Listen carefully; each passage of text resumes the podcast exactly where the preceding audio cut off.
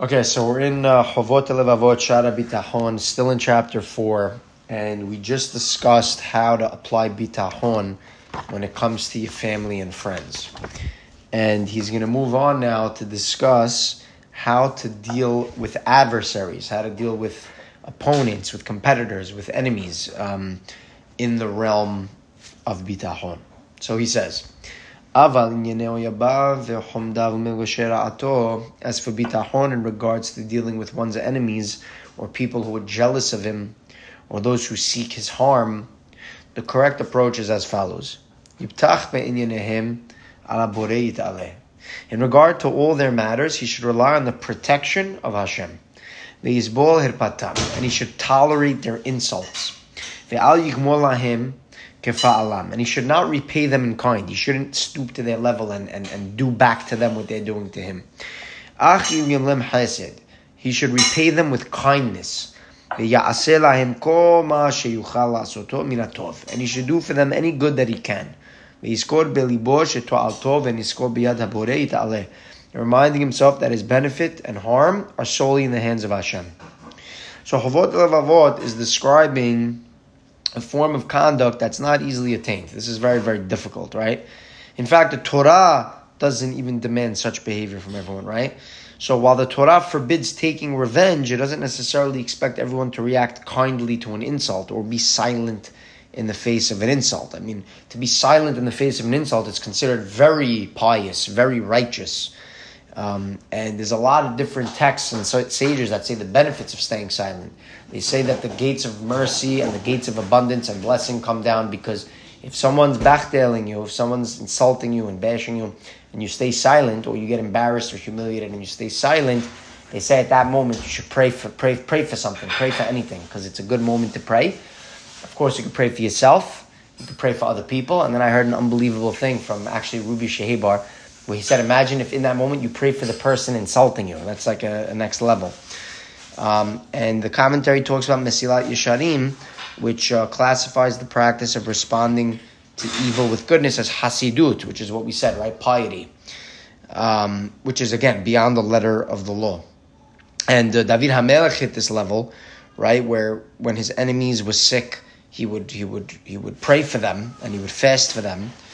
Um, so Chovot Levavot is saying, you know, this is a very difficult midah to have, but it's attainable through bitachon. And if someone takes to heart that no one could do anything to him except Hashem, meaning through Hashem's decree, and he internalizes this, he's not going to be affected by his enemy's taunts because he knows the words can't harm him, and he'll react with kindness. And if they're actually successful in being a cause of harm to him, let's say they actually harm him, unfortunately, Yahshod aleihem tov. He should think positively of them. V'yahshod et atzmo ma'asav beroa hakedamotav etzel Elohav. And he should suspect himself and his deeds. He should reflect. And uh, the wrongful things that he may have done, he should think, this is probably why something happened to me, right? So thinking positively of them just means that he shouldn't blame his enemies for what happened, right? He, he just has to reflect and feel, you know, maybe I was deserving of punishment due to something that I did, and Hashem made this happen. And if it didn't happen, then, well, if I, or if I didn't deserve it, it wouldn't have happened, right? And um, the Sefer HaChinuch explains that the attitude of bitachon described here by Chovot Levavot is the basis of the Torah's prohibition of revenge, right? Because a person must firmly believe that whatever happens to him, whether good or bad, was decreed by Hashem. So if someone succeeded in harming him, his attitude should be that his own sins were the cause of his pain, and Hashem decreed that he should be punished. Therefore, there's no reason for him to take revenge against the person who harmed him because that person isn't the source. Right? And Sefer Hasidim similarly relates that someone who caused anguish to a Sadiq, and people said to him, This man committed a grave sin by causing you undeserved pain, it's a mitzvah for you to punish and curse him. The Sadiq replies, If so, I should punish and curse myself because it was my own sins that brought the pain upon me. So, again, it's things we can't really comprehend or understand because it's such a level of holiness and righteousness and understanding and piety that is beyond our understanding in the day to day life. But it's something to, to at least realize is the ideal and it's something that Hashem, you know, has made possible for us to at least work towards. And again, this was this was behind David Hamelech's reactions throughout his life, right? He was cursed by Shimi ben Gera during Avshalom's rebellion, and one of David's officers wanted to kill him.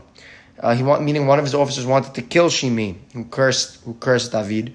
And what did David say? Let him be, let him curse. Hashem has told him to.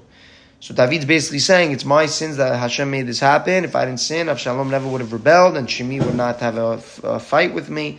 So the Reshit Chokhmah adds that accepting insult with calm, the same way that we're sort of seeing David did it, and recognizing that it was sent to Hashem is actually part of the process of Teshuvah. So it actually cleanses us too. All our sins and all the deen, all the judgment in heaven could disappear if we just sort of stay silent while uh, while dealing with what we're dealing with.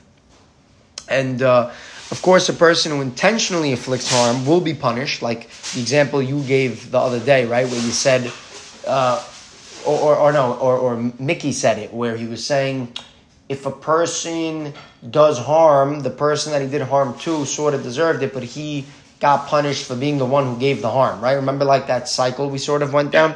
So this. Go ahead. The domino effect. What was that? The, dom- the domino effect. Correct, exactly. Um, and how do we say you could break that is, is sort of doing teshubah, right? And breaking away from that. Um, anyway, so that's that's sort of what he's saying here. So now he says, Either way, if someone has enemies, he should pray and beg to Hashem and ask him to atone for his sins, meaning help me cleanse so I don't have enemies. And if he does this, his enemies will turn back from their hostility and begin to love him. So he'll be able to uh, to move on. Um, the, uh, where were we? The way Shlomo HaMelech says, Birtzot Adonai Ish Yashlim Ito. When Hashem favors a man's ways, even his foes will make peace with him. Meaning, if a person does the right thing at the end of the day, even his enemies uh, will make peace with him. So this actually concludes section three of, of an area where bitachon applies, which, like we said, is relationship. And the next category, which we could do next time, uh, is the fourth category where it talks about per- fulfilling personal mitzvot. So the, the previous three categories pertain to a person's well being in this world, right? We spoke about health and income and relationships with family and other people. And this category is going to specifically talk about a person's ability to perform mitzvot with bitachon. So that's what we're going to do uh, next time.